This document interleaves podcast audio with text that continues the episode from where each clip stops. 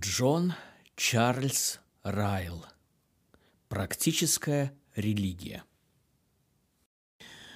Глава 18. Наследники Божьи. Римлянам 8, 14, 17. «Ибо все водимые Духом Божиим суть сыны Божии, потому что вы не приняли духа рабства, чтобы опять жить в страхе, но приняли духа усыновления, которым взываем Авва Отче. Сей самый дух свидетельствует духу нашему, что мы дети Божии. А если дети, то и наследники, наследники Божии, сонаследники же Христу, если только с Ним страдаем, чтобы с Ним и прославиться. Люди, о которых апостол Павел говорит в этих стихах, это богатейшие люди на земле. Это непременно так и должно быть. Они названы наследниками Божьими и сонаследниками Христу. Наследство этих людей – это единственное наследство, которое действительно стоит иметь. Все другие виды наследства не удовлетворяют – и не насыщают. Они приносят с собой множество забот. Они не могут исцелить болящее сердце или облегчить обремененную совесть. Они не способны сдержать семейные проблемы. Они не могут предотвратить болезни, утраты, разлуки и смерти. Но у наследников Божьих нет разочарования. Наследство, о котором я говорю, это единственное наследство, которое можно сохранить навеки. Любое другое наследство придется оставить в час смерти, если оно не будет отнято еще раньше. Обладатели миллионов фунтов не смогут ничего унести с собой по ту сторону могилы. Но не так обстоит дело у наследников Божьих – их наследство вечное. Наследство, о котором я веду разговор, это единственное наследство, которое находится в пределах досягаемости каждого человека. Большинство людей никогда не смогут добиться богатства и величия, хотя они тяжело работают ради этого всю свою жизнь. Но слава, честь и вечная жизнь предлагаются бесплатно каждому человеку, который согласится принять их на Божьих условиях. Кто хочет, может стать наследником Божьим и сонаследником Христу. Если кто-то из читателей этого раздела желает иметь часть в этом наследстве, пусть он знает – что он должен быть членом той единственной семьи на земле, которой оно принадлежит, а именно семьи всех истинных христиан. Вы должны стать одним из детей Божьих на земле, если вы хотите иметь славу на небесах. Я пишу этот раздел, чтобы убедить вас стать детем Божьим сегодня – если вы еще не стали таковым. Я пишу его, чтобы убедить вас удостовериться в том, что вы один из них, если в настоящее время вы имеете лишь смутную надежду и ничего больше. Только истинные христиане являются детьми Божьими. Только дети Божьи являются наследниками Божьими – Уделите мне ваше внимание, пока я постараюсь изложить вам эту тему и преподать вам уроки, которые содержатся в стихах, находящихся в заголовке этого раздела. Первое. Позвольте мне показать отношение всех истинных христиан к Богу. Они являются сынами Божьими. Второе – Позвольте мне показать особое доказательство этого отношения. Истинные христиане водимы духом, они имеют духа усыновления, они имеют свидетельство духа, они страдают со Христом. И третье, позвольте мне показать привилегии этого отношения. Истинные христиане – наследники Божьи и сонаследники Христу. Во-первых, позвольте мне показать отношение всех истинных христиан к Богу. Они – Божьи сыны. Я не знаю более высокого и более точного слова, которое можно было бы подобрать. Быть рабами Божьими, быть подданными, воинами, учениками, друзьями – все это превосходные звания, но быть сынами Божьими – это еще более высокая ступень. Что говорит Писание? Иоанна 8:35. Раб не пребывает в доме вечно, сын пребывает вечно. Быть сыном богатых и знатных в этом мире, быть сыном князей и царей земли это, как правило, считается великим преимуществом и привилегией на земле. Но быть сыном царя царей и Господа господствующих, быть сыном Всевышнего и Святого, который наполняет собою вечность, это нечто гораздо более высокое. Тем не менее, это является достоянием каждого истинного христианина. Сын земных родителей обыкновенно рассчитывает на нежные чувства, поддержку, обеспечение и наставление своего отца. Двери дома всегда раскрыты перед ним. Вообще никакое плохое поведение не может полностью погасить любовь родителя к сыну. Все это является достоянием даже сыновей в этом мире – а теперь подумайте, насколько велика привилегия того жалкого грешника человечества, который может сказать о Боге «Он мой Отец». Но как могут грешные люди, подобные нам, стать сынами Божьими? Когда мы вступаем в эти славные взаимоотношения? По своей природе – мы не являемся сынами Бога. Мы не родились таковыми, когда появились на свет. Ни один человек не имеет естественного права обращаться к Богу, как к своему Отцу. Утверждать, что он обладает таким правом, это грязная ересь. Говорят, что люди рождаются поэтами и художниками, но они никогда не рождаются сынами Божьими. В послании к Ефесянам записано «Мы были по природе чадами гнева, как и прочие» Ефесянам 2.3. В послании Иоанна сказано «Дети Божии и дети дьявола узнаются так. Всякий, не делающий правды, не есть от Бога». 1 Иоанна 3.10. Катехизис англиканской церкви мудро следует доктрине Библии и учит нас говорить «По природе мы рождены во грехе и являемся детьми гнева». Да, все мы дети дьявола, а не дети Бога. Поистине грех – это наследственное явление, и он распространяется на весь род Адама – Благодать же не передается по наследству, и святые люди не производят на свет святых сыновей. Итак, как же и когда же эта мощная перемена и преобразование происходит в человеке?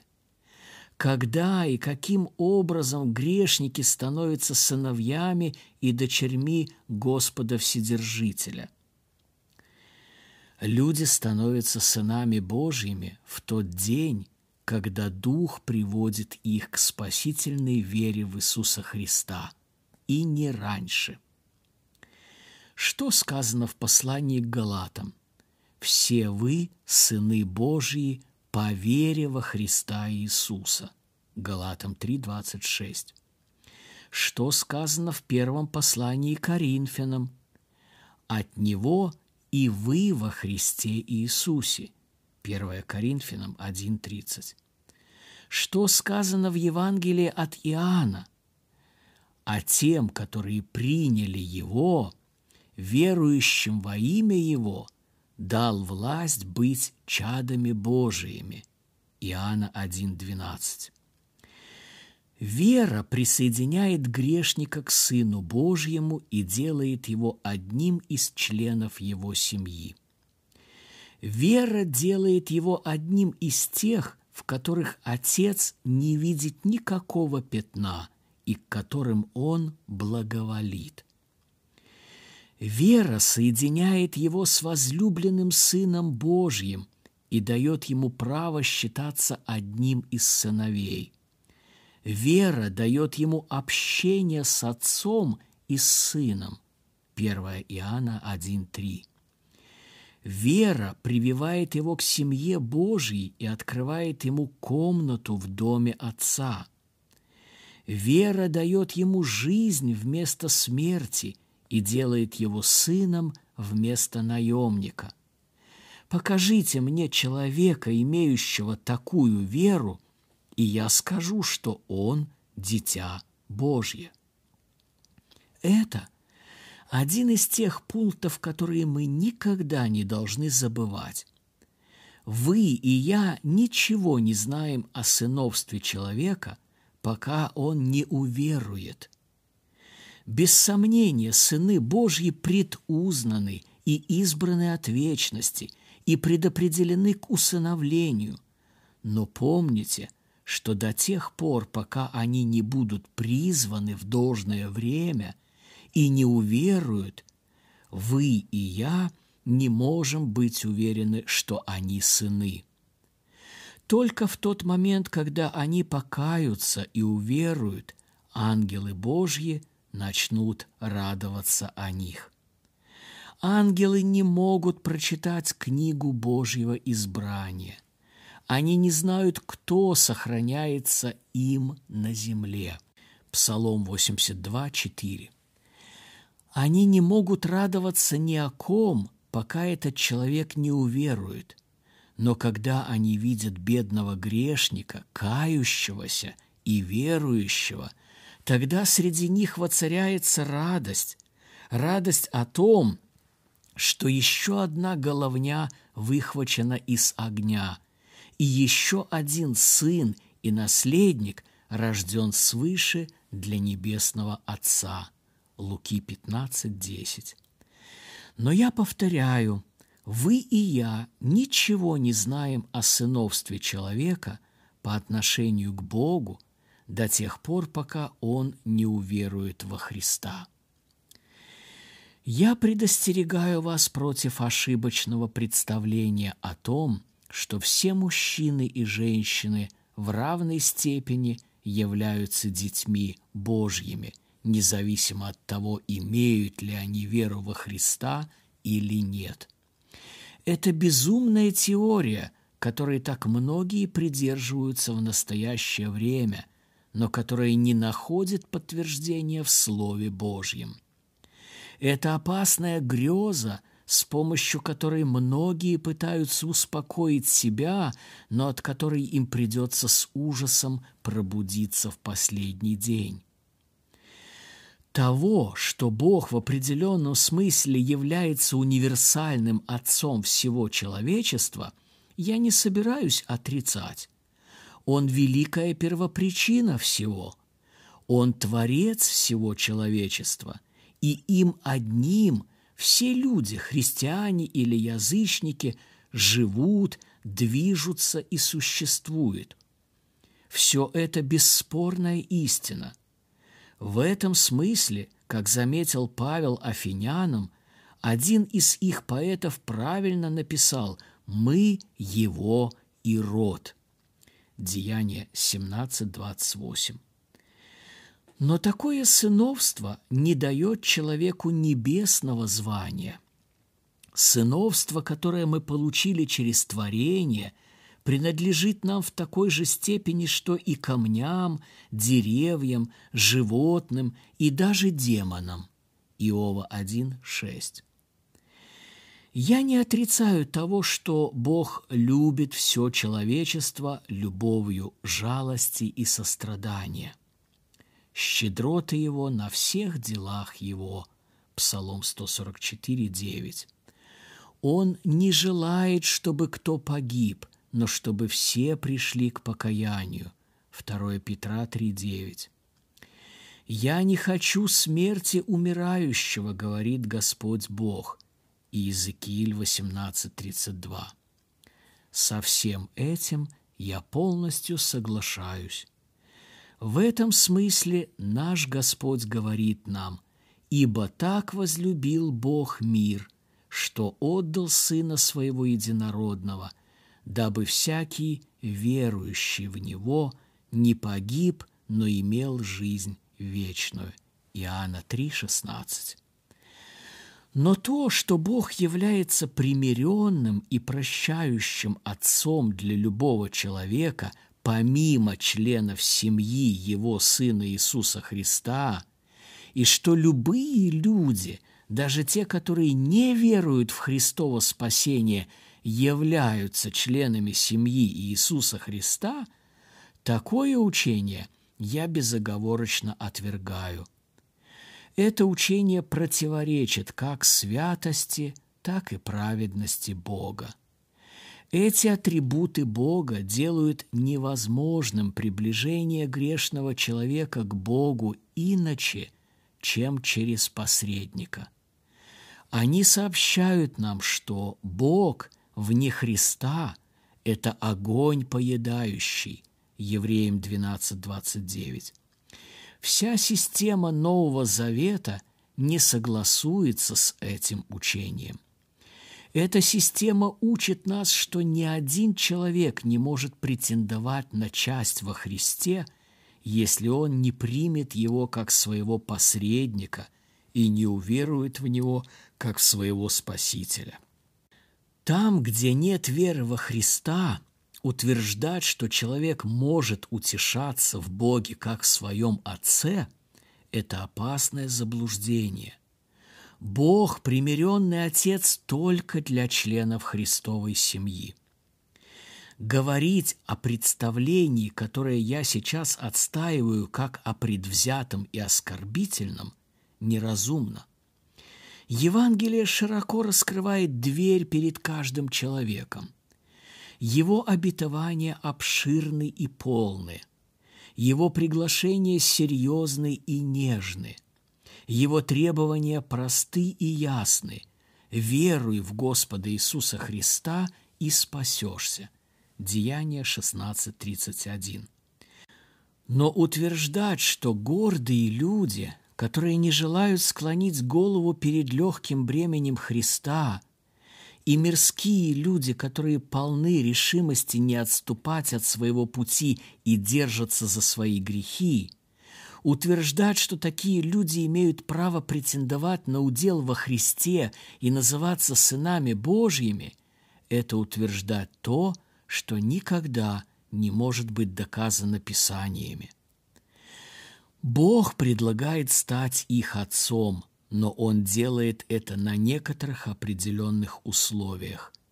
Они должны приблизиться к Нему через Христа.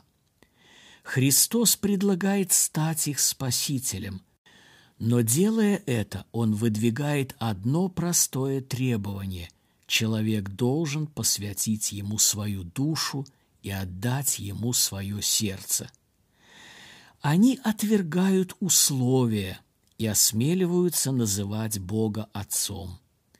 Они смеются над требованием и осмеливаются надеяться, что Христос спасет их. Бог должен быть их Отцом, но только на их условиях. Христос должен быть их Спасителем, но только на их собственных положениях.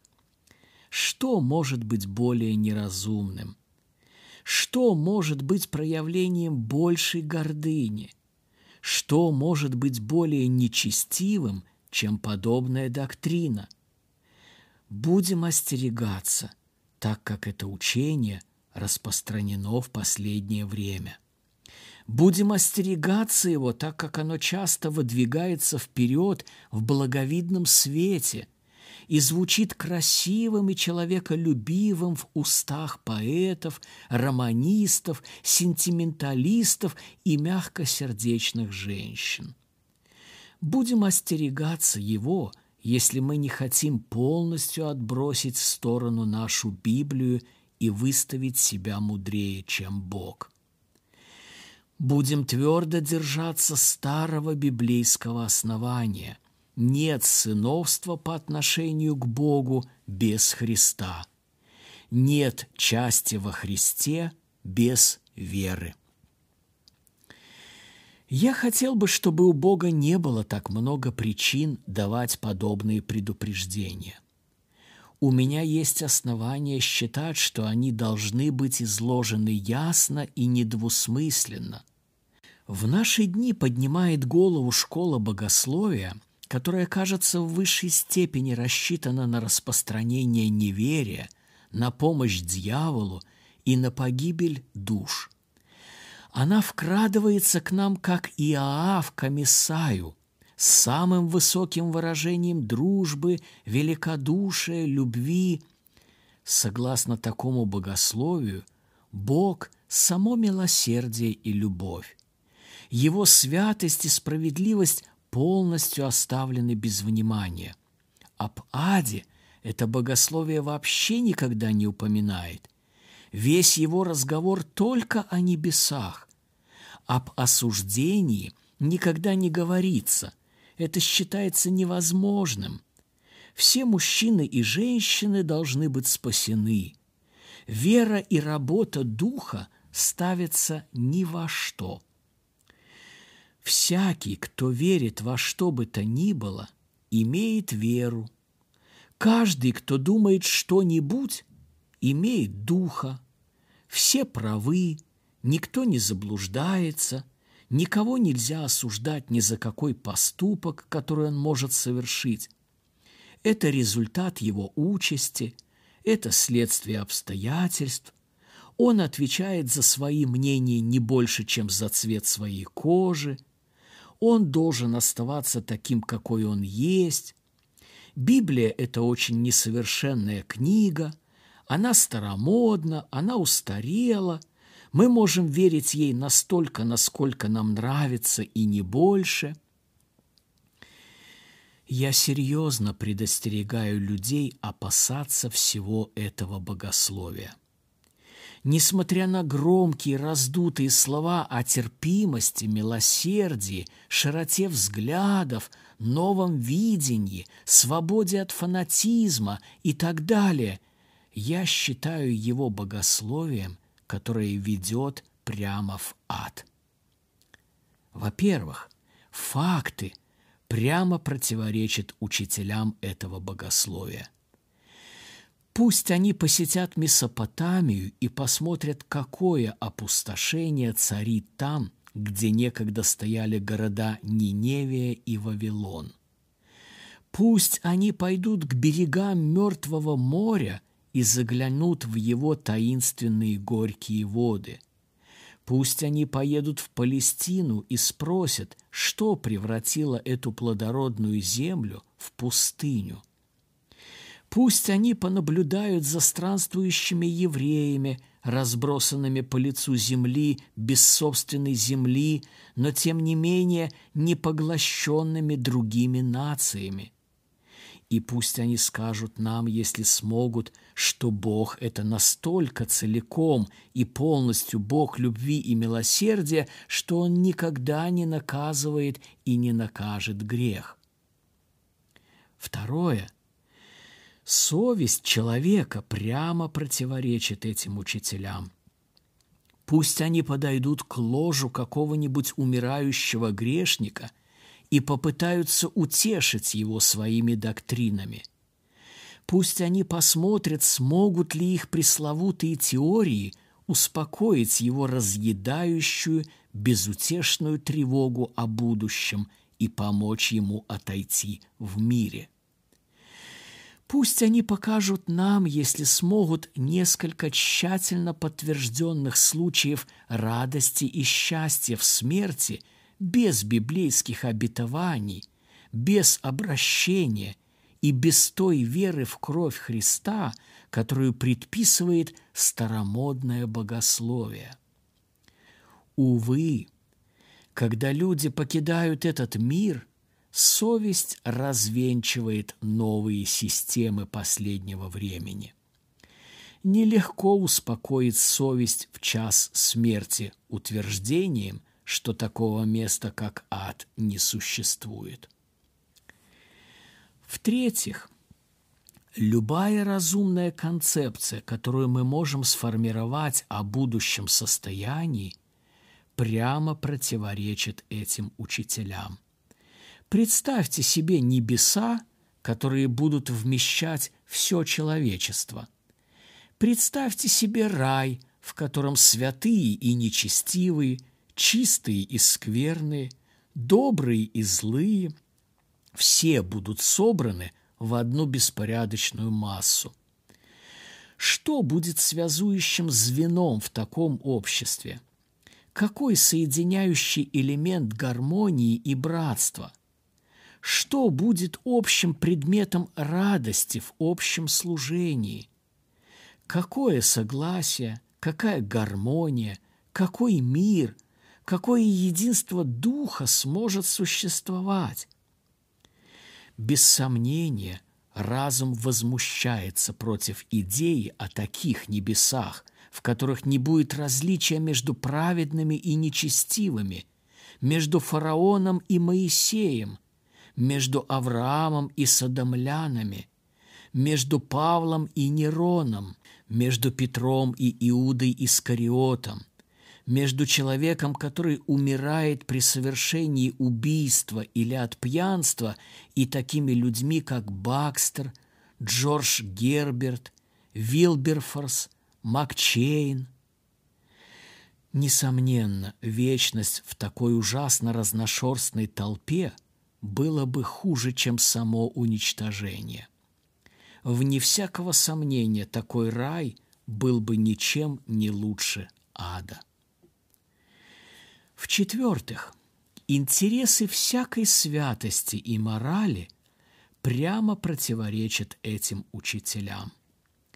Если все мужчины и женщины являются в одинаковой степени детьми Божьими, независимо от того, как различаются их жизни, и если все направляются в небеса, как бы ни отличались они здесь, в мире, друг от друга – Тогда в чем вообще польза стремления к святости? Какие остаются мотивы для трезвой, праведной и благочестивой жизни? Какое имеет значение, как люди ведут себя, если все идут на небеса, и никто не попадает в ад? Языческие поэты и философы Греции и Рима непременно сказали бы нам – лучше и мудрее этого. Несомненно, учение, которое подрывает святость и мораль и устраняет все мотивы их практиковать, носит на себе печать своего происхождения. Оно земное, а не небесное. Оно от дьявола, а не от Бога. В-пятых, Библия – от первой до последней страницы противоречит этим учителям.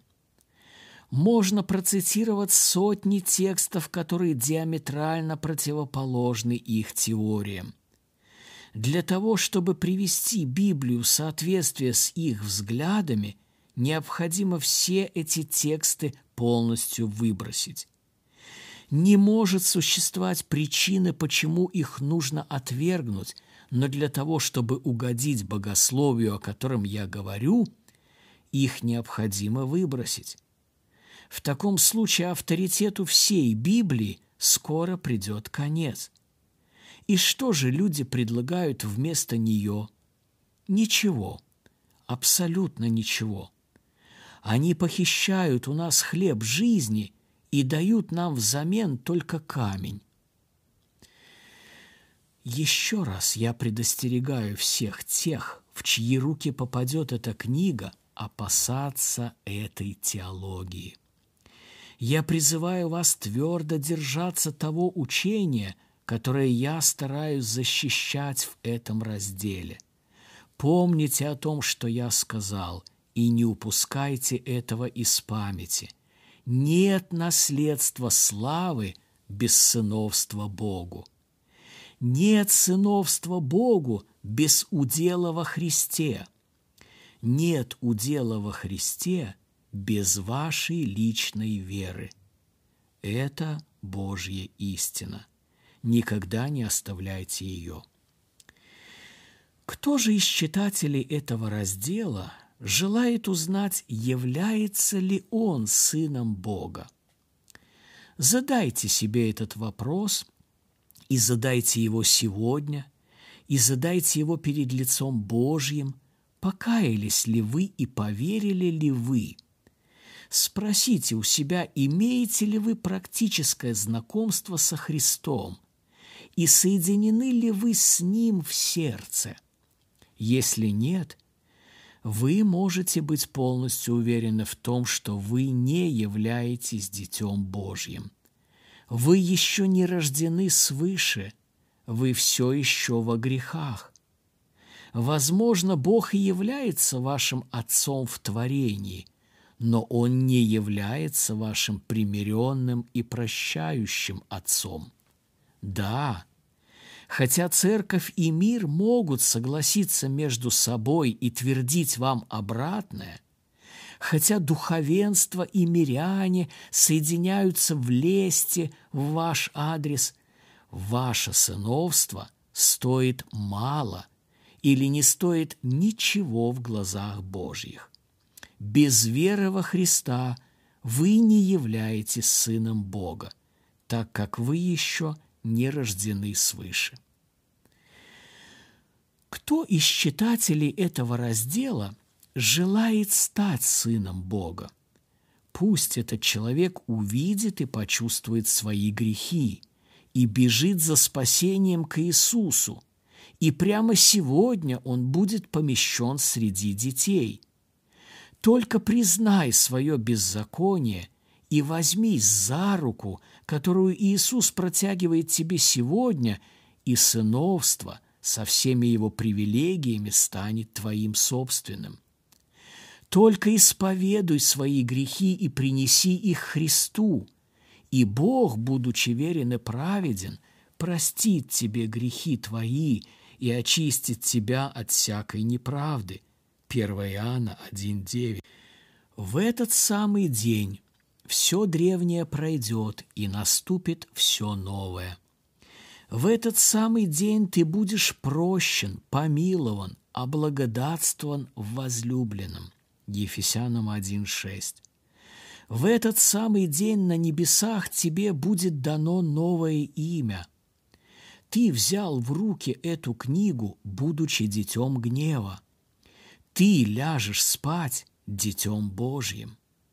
Обрати внимание, если твое выраженное желание сыновства искреннее, если ты действительно изнемог от своих грехов – и действительно имеешь нечто большее, чем просто праздное желание освободиться, тогда для тебя приготовлено истинное утешение. Оно подлинно, оно записано в Библии и именно так, как я изложил его. Я не смею устанавливать барьеров между тобой и Богом. Вот что я повторяю. Веруй в Господа Иисуса Христа – и ты станешь сыном и будешь спасен. Кто из читателей этого раздела на самом деле является сыном Бога? Я говорю вам, радуйтесь и будьте преисполнены довольства вашими привилегиями. Радуйтесь, так как вы имеете хорошую причину для благодарности. Вспомните слова возлюбленного апостола «Смотрите, Какую любовь дал нам Отец, чтобы нам называться и быть детьми Божиими? 1 Иоанна 3.1. Как прекрасно, что небеса взирают на землю, что святой Бог направляет свою нежную любовь на грешного человека и принимает его в свою семью. Ну и что, что мир не понимает вас? Ну и что, что люди этого мира смеются над вами и презирают вас, как какого-нибудь негодного человека? Пусть смеются, если хотят. Бог ваш Отец. Вам не нужно стыдиться. Королева может раздавать дворянские титулы. Епископы могут посвящать в духовный сан. Но королева, лорды и общины, епископы, священники и диаконы – все они не могут при всей своей власти произвести хотя бы одного сына Бога или одного человека с достоинством – более высоким, чем у Сына Бога. Человек, который может называть Бога своим Отцом и Христа своим старшим братом, такой человек может быть бедным и смиренным, но ему никогда не нужно стыдиться.